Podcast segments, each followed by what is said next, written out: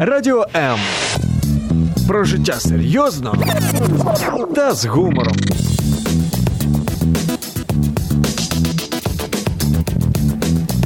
Радіо М.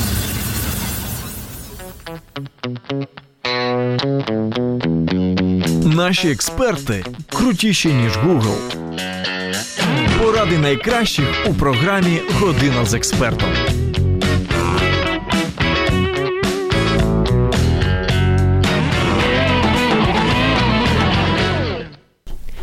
Все, що ви все, що ви хотіли запитати у лікаря-невролога, але соромились, боялись і не вистачало часу, можете запитати сьогодні у програмі Година з експертом. Наша улюблена лікар-невролог. А це МД улюблений лікар усього радіо М Олександра Щебут, принаймні пообіцяла відповідати навіть на примітивні, дивні і не дуже розумні запитання. Олександро, привіт. Доброго дня. Друзі, а мене звати Зоя Нікітюк, і я, як завжди, запрошую вас телефонувати 0800 30 14 13 або писати свої розумні і не дуже розумні запитання під стрімом на сторінці Радіо М у Фейсбук або під стрімом на сторінці Зої Нікітюк у Фейсбук.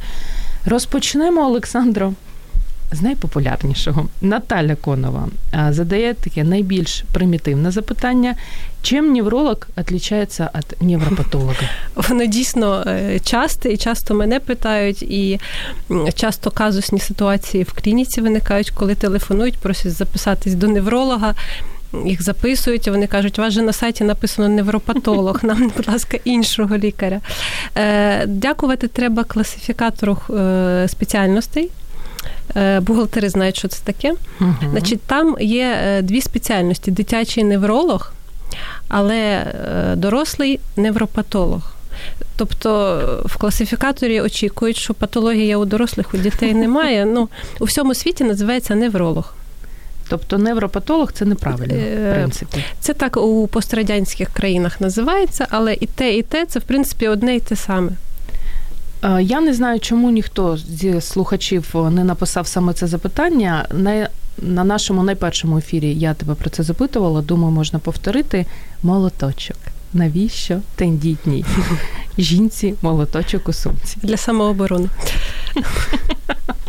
Ну, як варіант, а ще а, молоточок це наш робочий інструмент, за допомогою якого ми перевіряємо рефлекси, знаходимо спеціальні симптоми чи не знаходимо, які виникають при тих чи інших патологіях нервової системи. Нервова система це головний та спинний мозок і периферичні нерви. Тобто, реально завдяки молоточку можна щось побачити? Можна, можна. Можна тільки. А раніше як? Раніше ж не було ні МРТ, ні КТ-діагностики, ні дуплексів. Тільки і молоток. Тільки молоточок. Да, І за допомогою молоточка чітко можна було встановити, де ураження. Ну і зараз, в принципі, так можна. Ну просто ми повинні підтверджувати це все інструментально. Наталья Ванглинська, как невролог лечит свои нервы или не, не так? Куда он девает свои нервы? Мои нервы всегда со мной. Давай так, як не засміятись, коли приходить, скажімо, бабця в 90 років і каже, ви знаєте, щось голова починає боліти. Не можу зрозуміти, що таке. Я я в таких боліла. випадках заздрю, тому що якщо в мене тільки в 90 років почне боліти голова, я буду найщасливіша. А, ну, Інколи не вдається не сміятися, але, як правило, це в процесі діалогу завжди обоюдно в нас з пацієнтами. Нерви, я думаю, Наталя має на увазі, якщо я втомлююсь чи не втомлююсь, якщо я злюся. Чи ходиш ти до психотерапевта? Хожу. Що, серйозно? Так. Да. Я ж людина. Може, ще і антидепресанти приймають? Ні в якому разі. Ну, слава Богу. Е, да, обов'язково повинна бути психотерапія у лікаря, тому що це професія, яка після пожежних, здається, чи після рятувальників, вона на другому місці по напруженості і по вигоранню вчителі там на третьому місці і так далі. Повинна бути терапія обов'язково. За кордоном це ну, норма, а в нас е, вважають, що до психотерапевта ходити це ще зарано. Що значить з головою щось не той. Вот. І повинна бути терапія. А взагалі, ну якби різні методи релаксації в мене є. Я ж така сама людина, як всі. Невролог це моя робота, це не то, що ким не я хобі, є. Не я, хобі. звичайно, собі середньостатистична українська жінка. Христина Шапран пише: О, сразу захотілося нажалуватися на симптоми, получить консультацію. Христина, ви можете це зробити Дистанційно одразу. не консультуємо. Але своє запитання можете Да, да, да. Володимир Подольський, де знаходиться грань між неврологом і психологом, психотерапевтом? Оце, до речі, теж дуже часте питання, в чому різниця між неврологом, психіатром, психологом, психотерапевтом. Давайте зразу розберемося. Невролог це лікар, в якого є диплом по спеціальності неврологія. Він займається лікуванням нервової патології нервової системи. Що таке нервова система? Це головний спинний мозок, периферичні нерви.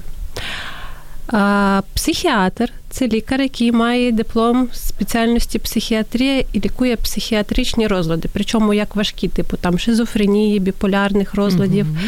а, так і такі більш психологічні, типу тривожних розладів, психоемоційних. Цим теж займається психіатр.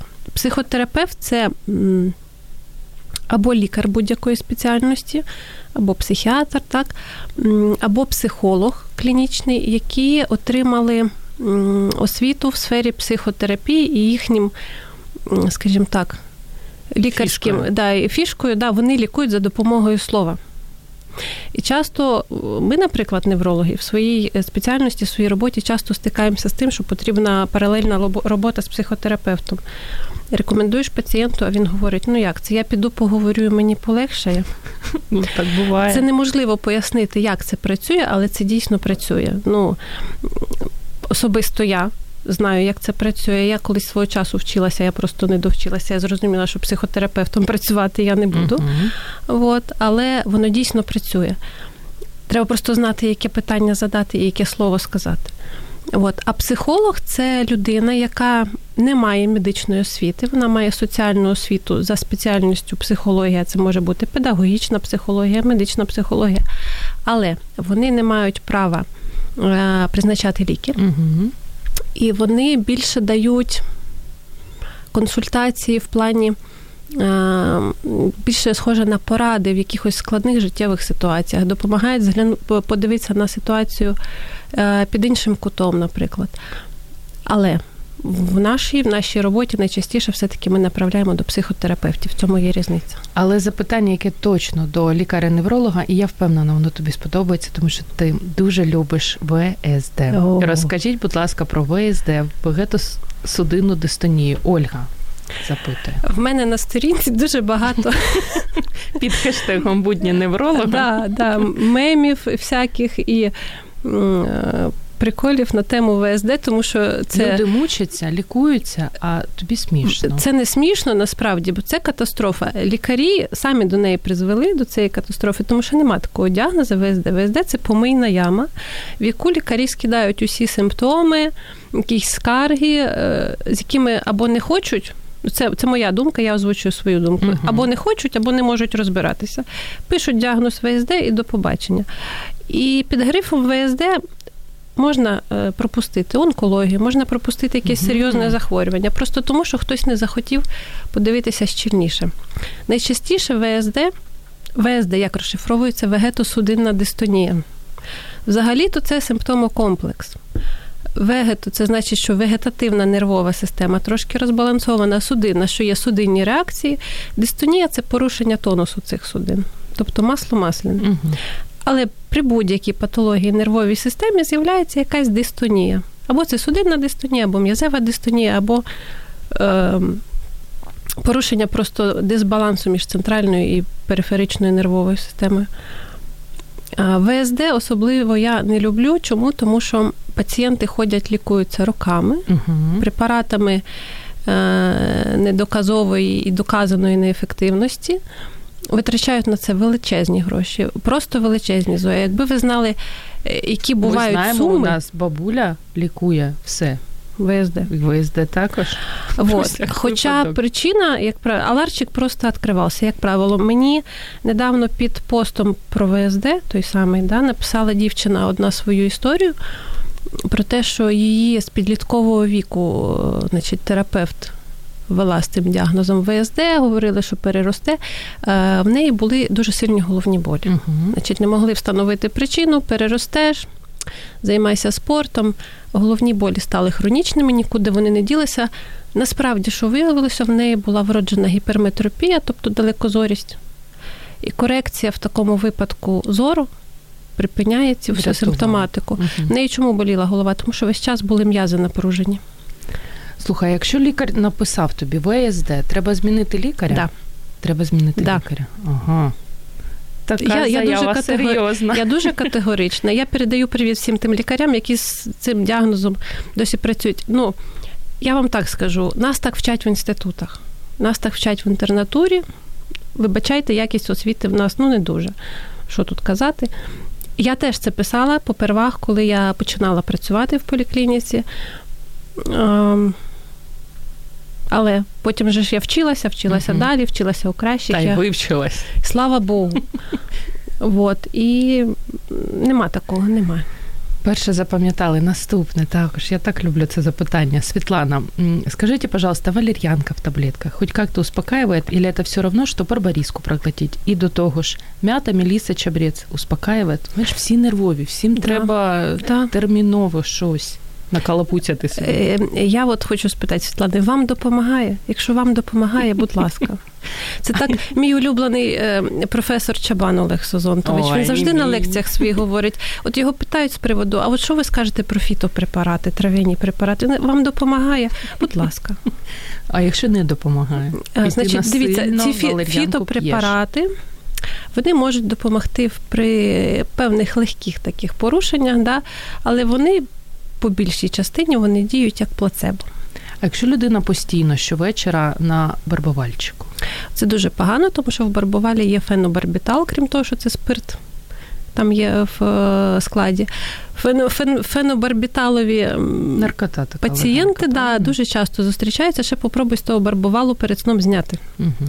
Фенобарбіталова залежність, так. Крім того, що він дуже токсичний на серце і судини, так що дуже обережно з ним. Його Мгм. можна короткочасно вживати за призначенням лікаря для того, щоб там, наприклад, спазм короткочасно зняти. Але це тільки за призначенням, а як правило, лікарі його не призначають взагалі. А так краще валер'яночки. Хряпнути Краще прийти до сном. лікаря, Мгм. і ми розберемося, що краще. А, наступне, Ігор Середа. Що делать, якщо дергається ліве веко? Йому не сподобалось, як в коментарях Тая Амельченко йому написала, Ігор, усилить стрес, щоб оба века двигались симметрично.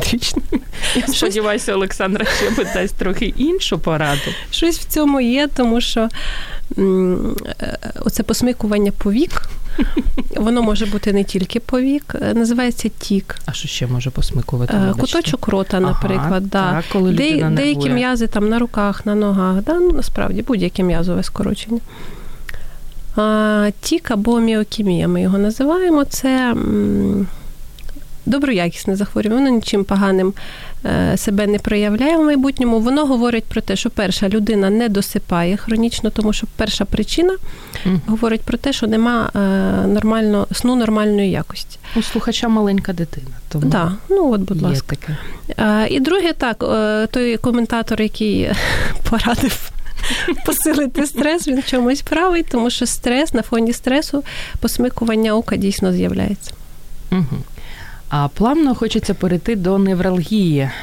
Василь Савтюк, наш колишній колега, який на раді залишається нашим слухачем. Він просив обов'язково запитати, що робити при симптомах міжреберної невралгії. Це перші там три частини запитання. Давай з першого. Що Е, робити? Що робити? Перше, впевнитись, що це точно вона. Тому що, як правило, міжреберна невралгія, ну, ну це в народі вона так називається, да? е, вона симулює якісь е, збої, перебої в роботі серця. Угу. От. Перше, з чим її плутають, це з, кардіологі... з кардіологією, з болем е, в ділянці серця. Але буває так, що дійсно треба першочергово виключити, що це збої в серці, зробити кардіограму. Якщо там все в порядку, то тоді вже звертатися до лікаря-невролога. Е, крім того, під цю невралгію можуть маскуватися проблеми шлунково-кишкового тракту, там Мгм. підшлункова, наприклад, гастрит. Е, У жінок е, проблеми молочної залози. Тому виключає да, від міжреберної невралгії ще ніхто не вмер. Тому виключаються по, ем, по мірі того найбільш страшні захворювання, да, кардіологія. мамологія, інші шлунково-кишкові проблеми. Тоді вже методом виключення приходять до невролога. А якщо маською помазати, щоб погріло трошки? Е, Не завжди вона допомагає, там в залежності від того, наскільки сильна та невралгія. І коли а, тут Василь писав про те, що коли аж вдихнути не можеш, Угу, угу. це серце чи невралгія? Переживає. Ну, от коли вдихнути не можеш, це може бути і серце, і невралгія.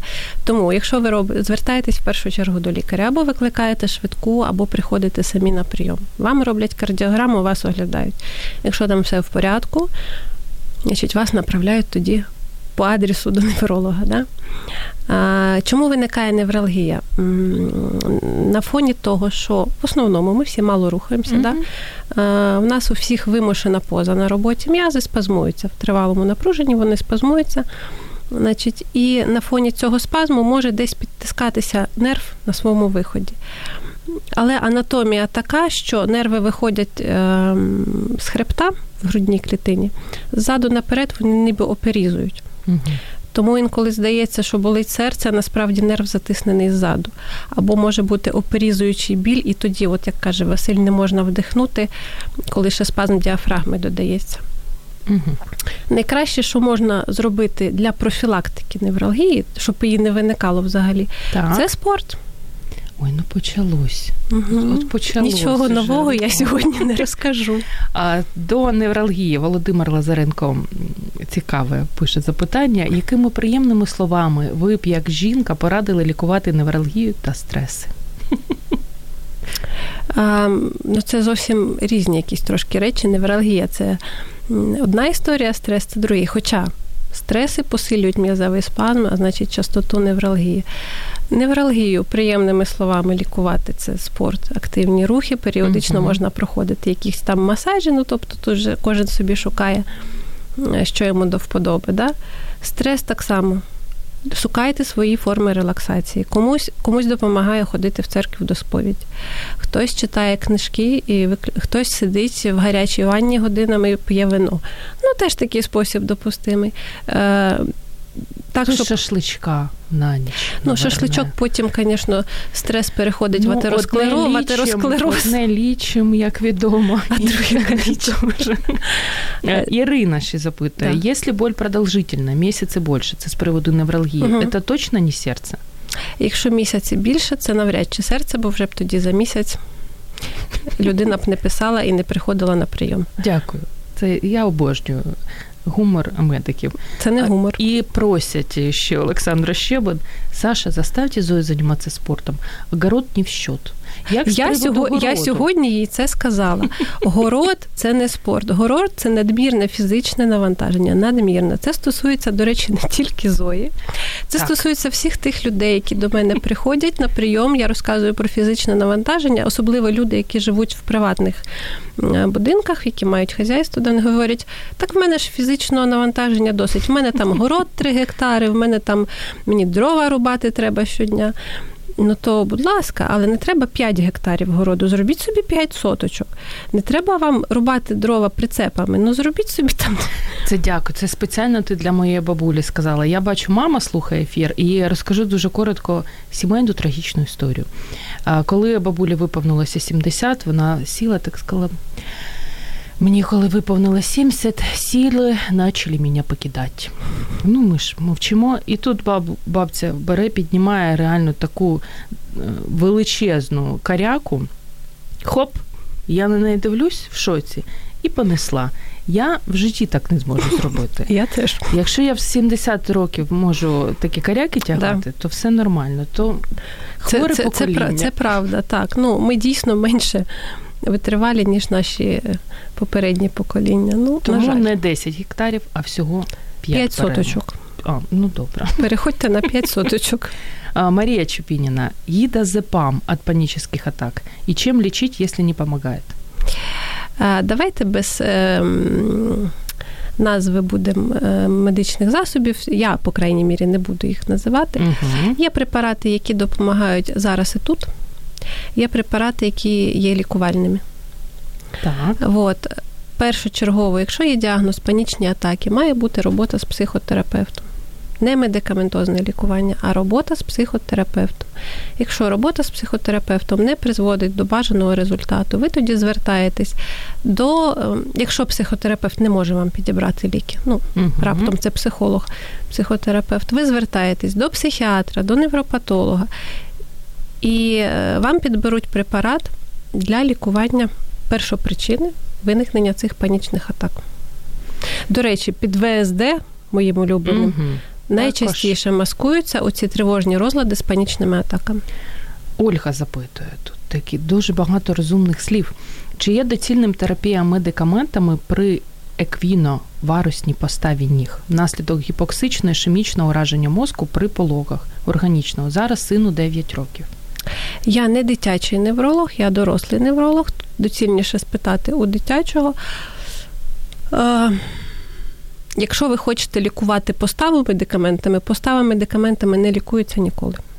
Можна медикаментами лікувати саму першу причину, да, але з поставою це все одно вам доведеться працювати з реабілітологом, причому дуже довго.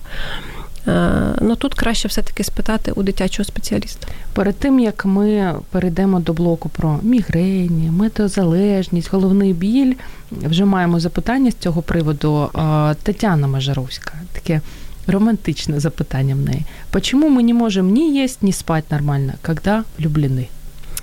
Ви знаєте, що любов це захворювання, які є в класифікаторі хвороб в розділі Я психіатрія. В розділі психіатрія. Так. Чому? Тому що е, відбувається своєрідне. Зміна своєрідна е, біохімічних процесів в головному мозку, які десь схожі з тим, що відбувається при різноманітних психічних розладах. Тобто там у нас серотоніни, адреналіни, норадреналіни, які є стимулюючими, збуджуючими, тому не хочеться не їсти, не спати, бо і так все добре. От, ем, Так що не закохуватись? Ні, закохуватись. Можна ж з цього брати ресурс. Це ж дуже ресурсний такий стан. Угу. Ну, добре, друзі, декілька секунд, і ми поговоримо про мігрені, метеозалежність та головний біль. Залишайтесь з нами. Радіо М. Розфарбуємо ваші будні.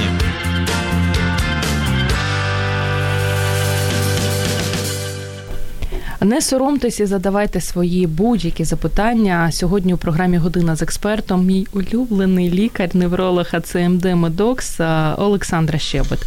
Для цього ми маємо безкоштовний номер телефону 0800 30 14 13 або продовжуйте великі молодці писати їх під е, стрімінгом на сторінці Радіо М у Фейсбук або на сторінці Зої Нікітюк у Фейсбук. А Володимир Тетяні Мажаровській, яка писала про кохання, відповідає: от вам Тетяна Мажаровська і діагноз. Всі хочуть отримати діагноз, задавши е, питання в ефірі лікарю-неврологу. Ну так не буває. Ну, бач, хочется. Людмила Порсова, ваши советы для женщины, у которой метеозависимая мигрень. Советы и по лечению, и по профілактиці приступів.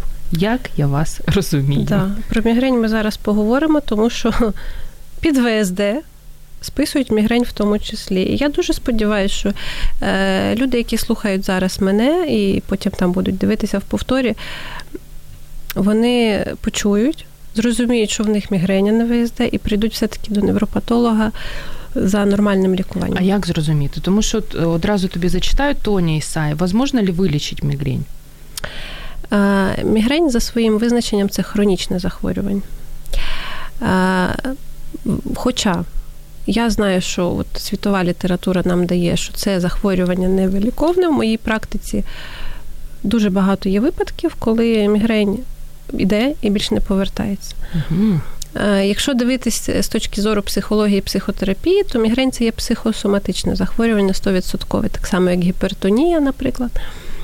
Тому робота з психотерапевтом і тут буде дуже ефективна. Ну, це, ну, це правда так. А якщо немає можливості, от раптом от нині, сьогодні така. Чудова погода, чудова, погода. Да.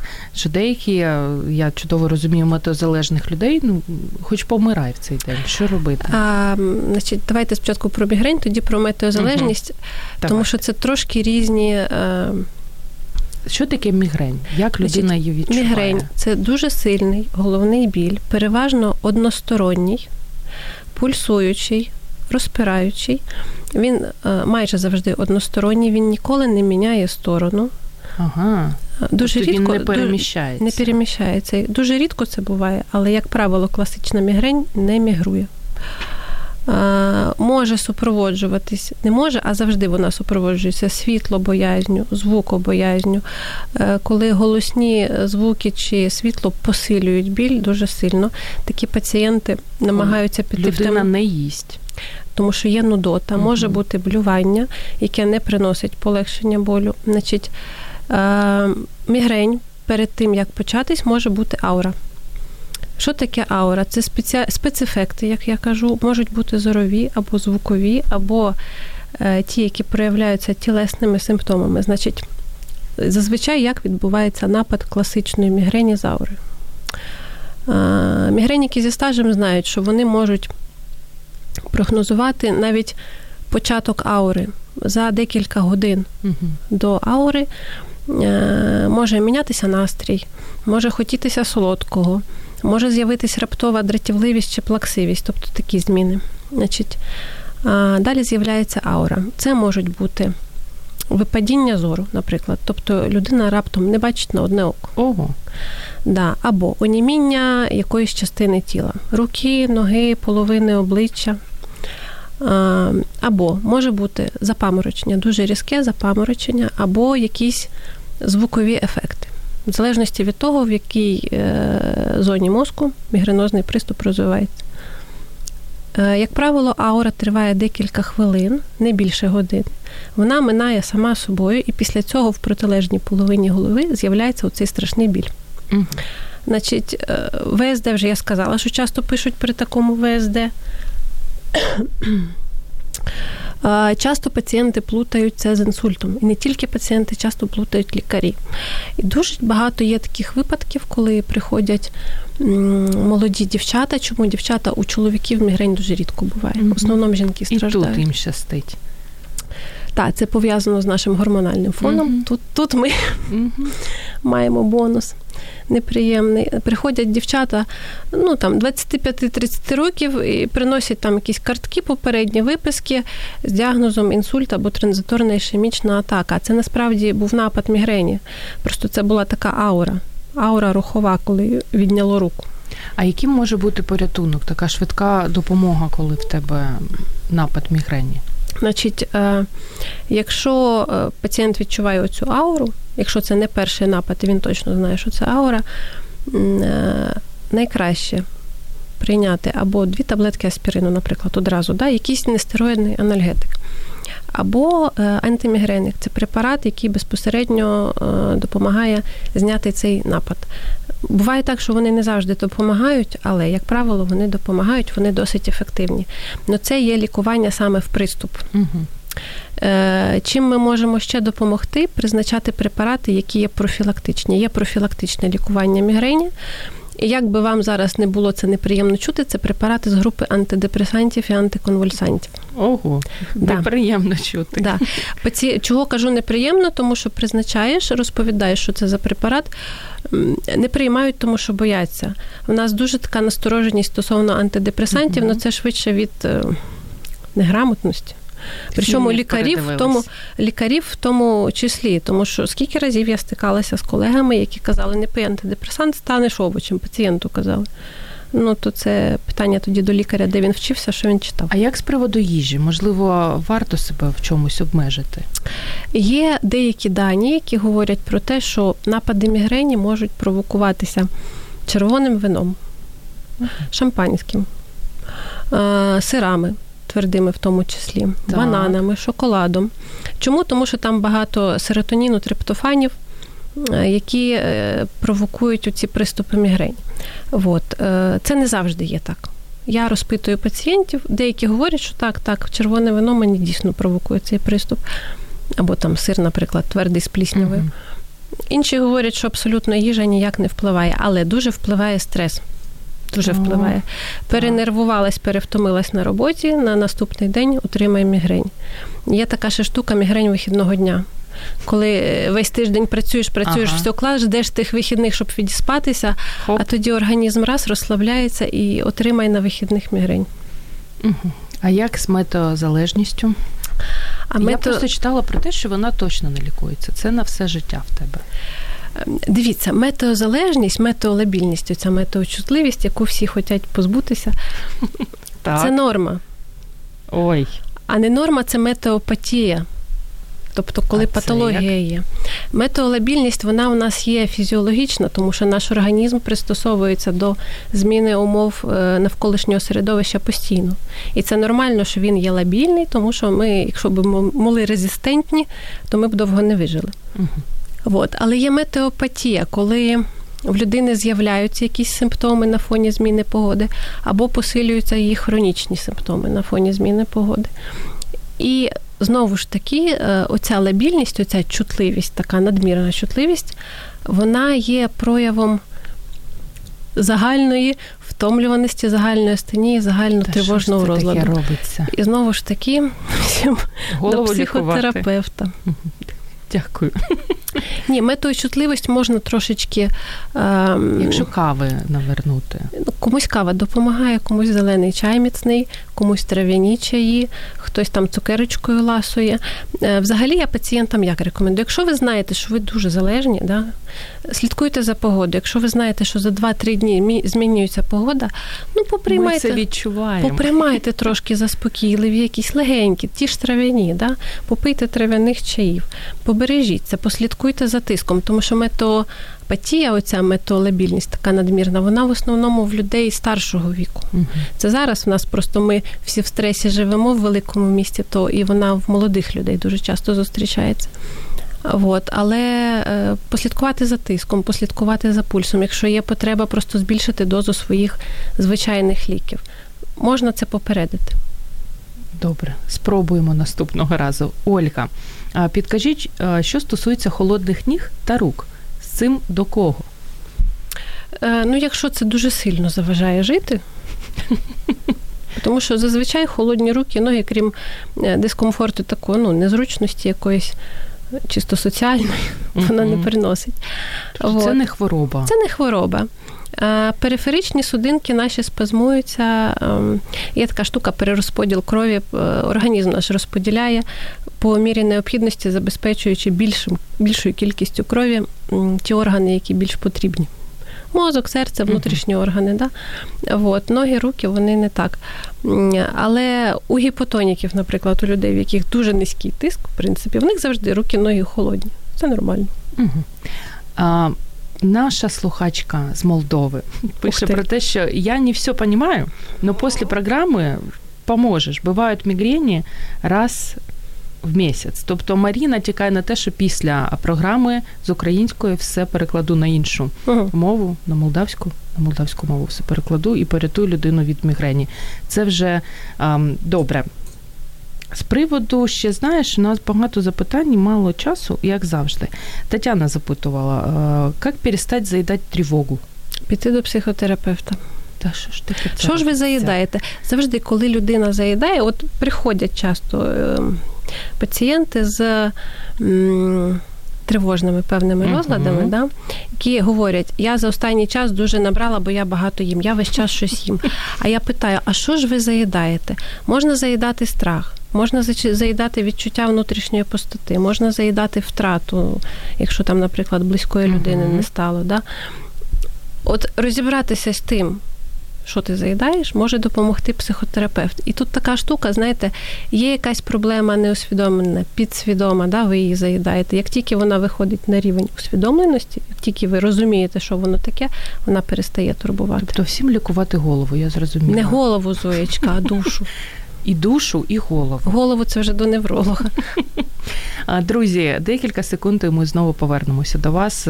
Є ще про що запитати, і Олександра Щебет я думаю, не перестає і не втомлюється дивуватися обізнаності наших дорогих Це правда. слухачів. Радіо М. Про життя серйозно та з гумором.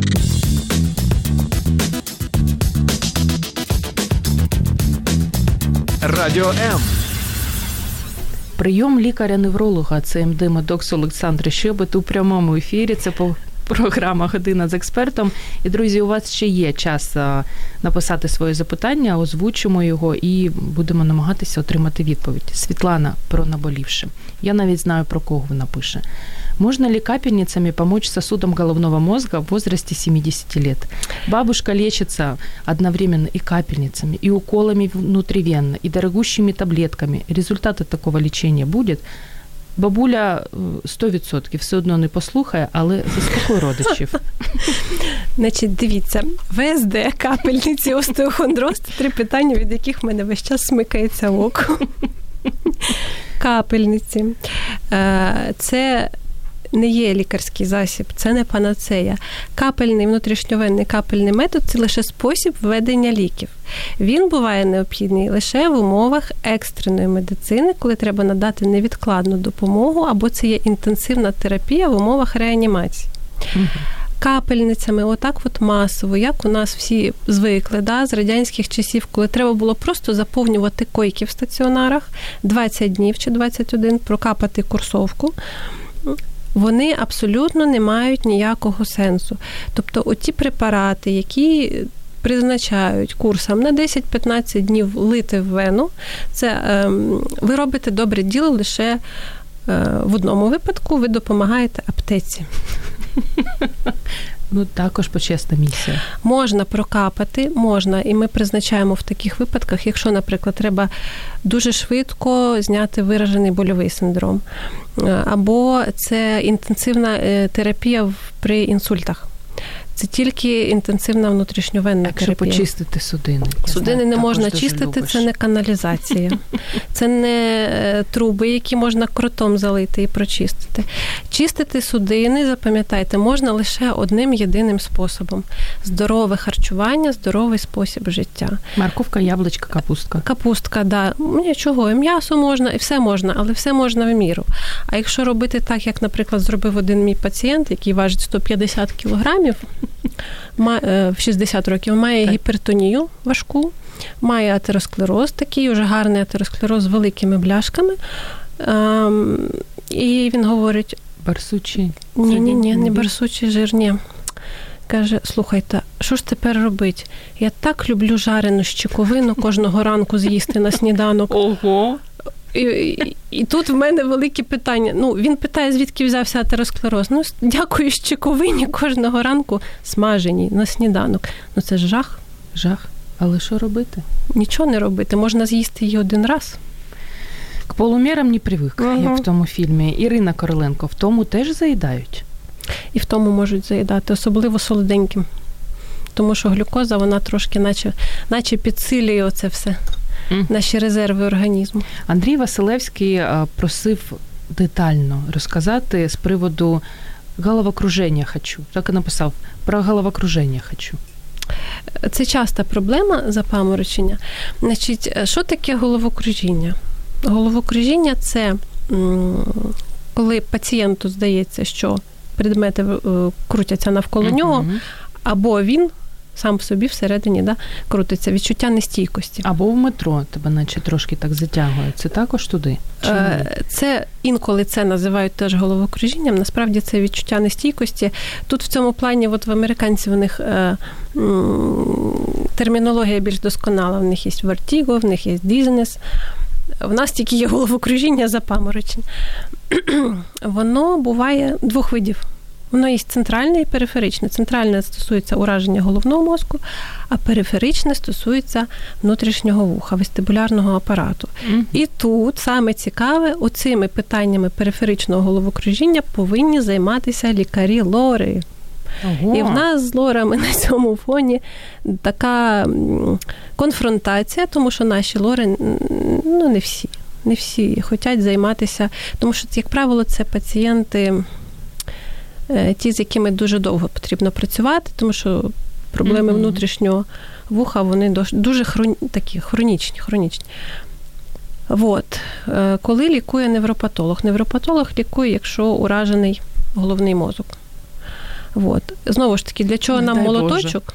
От ми за допомогою молоточка можемо визначити, які, яке це головокружіння, воно периферичне чи воно центральне, і вже відповідно призначати обстеження і призначати е, лікування. Чи ми цим займаємося, чи ми чи ми направляємо до лорі. Лікар-невролог це страшна жінка. Я це вже знаю і вкотре переконуюсь. Ірина нас молодець повертає до нервового тіку і так розумно пише: якщо чоловік вернеться к нормальному сну дискотека века уйдет? Да. Бо я вперше да, без прочитала, думаю, дискотека века. Угу. Какого века дискотека?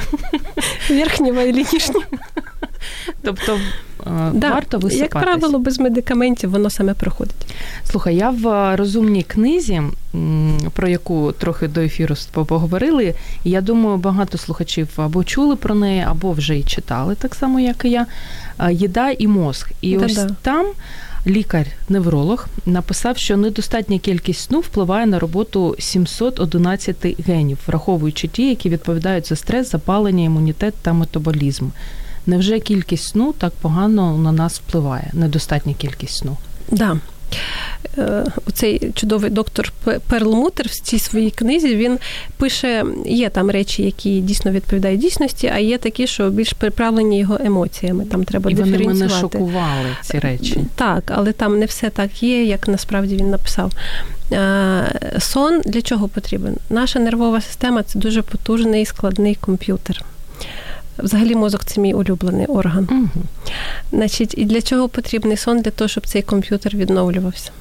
Якщо нормальна людина, нормально людина не спить, не засинає, якщо в неї поверхневий сон, якщо нема зміни усіх фаз сну, комп'ютер нормально не відпочиває, тоді відбуваються збої в усій біохімії а, усього організму, в тому числі і експресії генів, тому що а, все в нас запрограмоване, все регулюється головним мозком всі спати. Ось саме о п'ятій завершимо ефір і да. починаємо лягати, вкладати спати.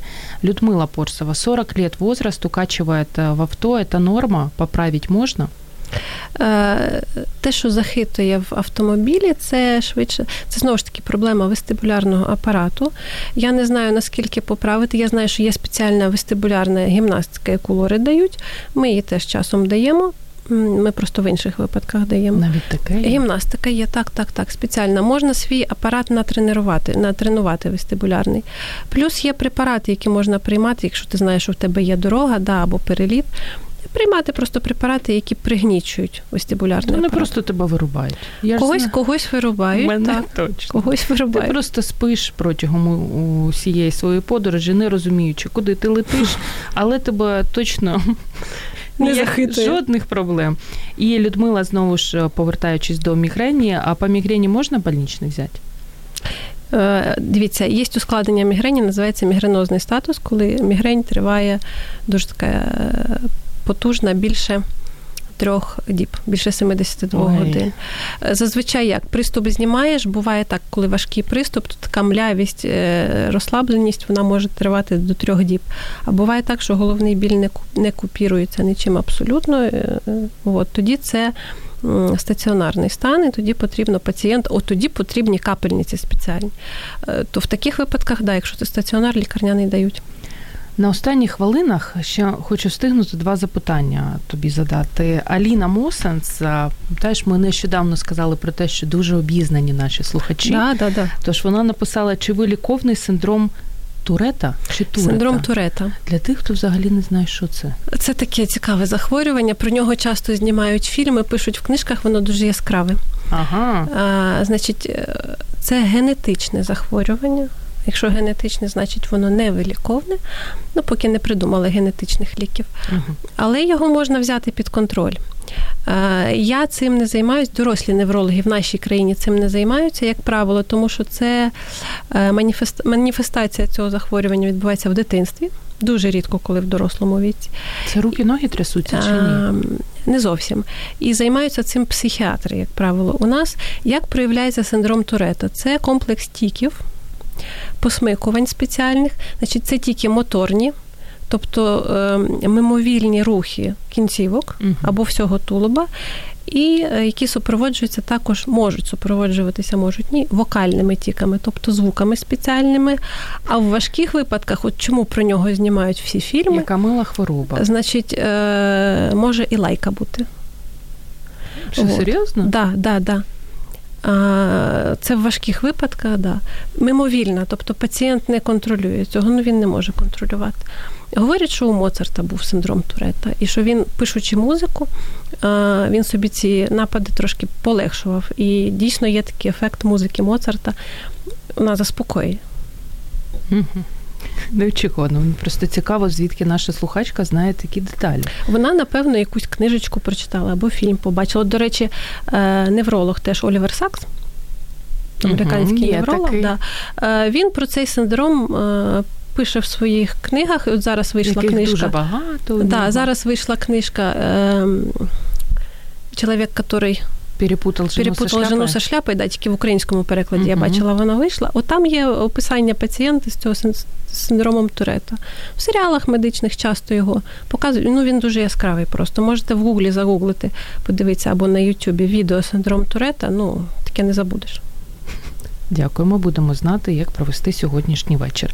А, Наприкінці запитання, яке також тобі сподобається. Пенелопа Пепе звати слухача чи слухачку, коли пацієнт заявляє, а я в інтернеті читав, читала, що лікувати треба ось так, а ви щось не те пишете. Як стриматись від ненормативної лексики? І взагалі, як ти ставишся до того, коли всі діагнози ми ставимо собі за допомогою Гугла. Я, по-перше, пропоную перевіряти ще в Яндексі, щоб точно було. По-друге, я питаю: а для чого тоді консультація лікаря, якщо ви собі Щоб все... заспокоїтись, Ні. перевірити лікаря? Діло в тому, що в Гуглі е, інформацію треба дуже сильно фільтрувати, і там в основному 90% це сміття, яке хтось пише для ну. Всі пишуть для чогось, да? хтось пише одні свої теорії для того, щоб просунути якийсь свій метод лікування, да? хтось, щоб продати якийсь препарат. Е, якщо вже ви хочете почитати в Гуглі, якщо ви володієте англійською мовою, є спеціальні е, медичні джерела доказової медицини, це Кокранівська лабораторія, це PubMed бібліотека. Будь ласка, йдіть туди і читайте. Але все англійською мовою. Все для людей. І все на, для на, Кокранівській, на Кокранівській бібліотеці є Е, російською мовою, але не всі статті. Ну там більш така для медиків. Із цієї ж е, серії ще запитання. Так, когда говорить «отстань, само пройдет», а когда проявлять клинический интерес и направлять к спеціалістам? Е, якесь конкретне захворювання чи в цілому? В цілому. Я так думаю, що це медики. Медику пишуть. Дивіться, якщо стан ну такий мимовільний, дивлячись, що насправді. Якщо є гострий якийсь стан, дуже виражений біль, який супроводжується ну, онімінням в якійсь частині тіла, не дай Бог, крововтрата десь, да, нудота блювота, високий тиск або дуже низький тиск, то, звісно, тоді краще бігти до лікаря. Якщо е, Якщо ста... людина просто любить поболіти. Вот, а якщо стан турбує дуже часто, mm дуже часто. Е, він заважає, він знижує якість життя, він заважає нормально функціонувати. Тоді це теж привід звернутися до лікаря, тому що це вже питання якоїсь хронічної хвороби, і треба зрозуміти, чи це дійсно органічна хронічна хвороба, чи це хронічний тривожний розлад. Аби всі слухачі наші сьогодні були задоволені. Ще останнє запитання від Володимира: чи потрібно деколи неврологу звертатись до невролога? Звісно, а ми ж люди. Чи ви думаєте, що в нас спина чи голова не болить? Дійсно, ми звертаємося, ми просто знаємо до кого звертатися. І повертаючись до мігрені, наболіла, з мігренью можна довго прожити? Е, мігрень на тривалість життя не впливає ніяк. Якість життя е, мігрень трошки погіршує. Але я хочу наголосити, що можна зробити так, що мігрень майже не турбуватиме або взагалі не турбуватиме. Ми знаємо ці методи, вони вже дуже давно розроблені, тому не бійтеся, приходьте. І знову ж Людмила Порсова, супер ефір, прекрасний гость. Людмила, я повністю я вам з вами дуже дякую. погоджуюсь, тому що обожнюю, коли до нас гості приходить Олександра Щебет. Чесно, на останній хвилині не можу тебе не попросити дати пораду від лікаря-невролога, але без цих нічого не їсти, спати, займатися спортом. Як жити тоді? Добре, їсти, е, балувати себе чимось смачненьким. Угу. Бабкою, можна, наприклад. Можна бабкою угу. ромовою.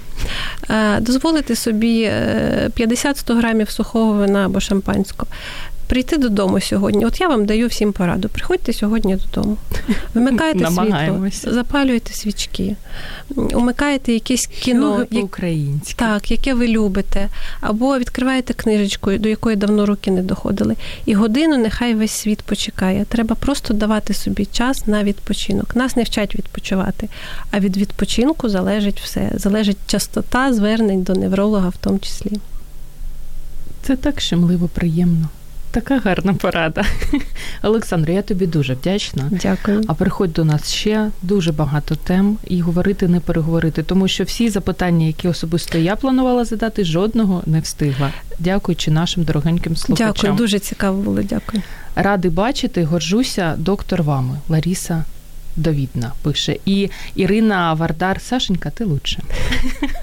Це приємні коментарі, Дякую. і тому що лікарі-неврологи також потребують компліментів, особливо заслужені. Дякую. Друзі, це була Олександра Щебет, лікар-невролог е, клініки АЦМД Медокс у програмі Година з експертом. Дякую за те, що були з нами. Насолоджуйтесь вечором і бережіть себе до зустрічі за тиждень. Наші експерти крутіші ніж Google. Поради найкращих у програмі Година з експертом.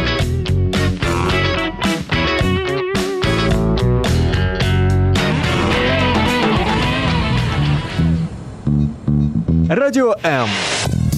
Про життя серйозно та з гумором.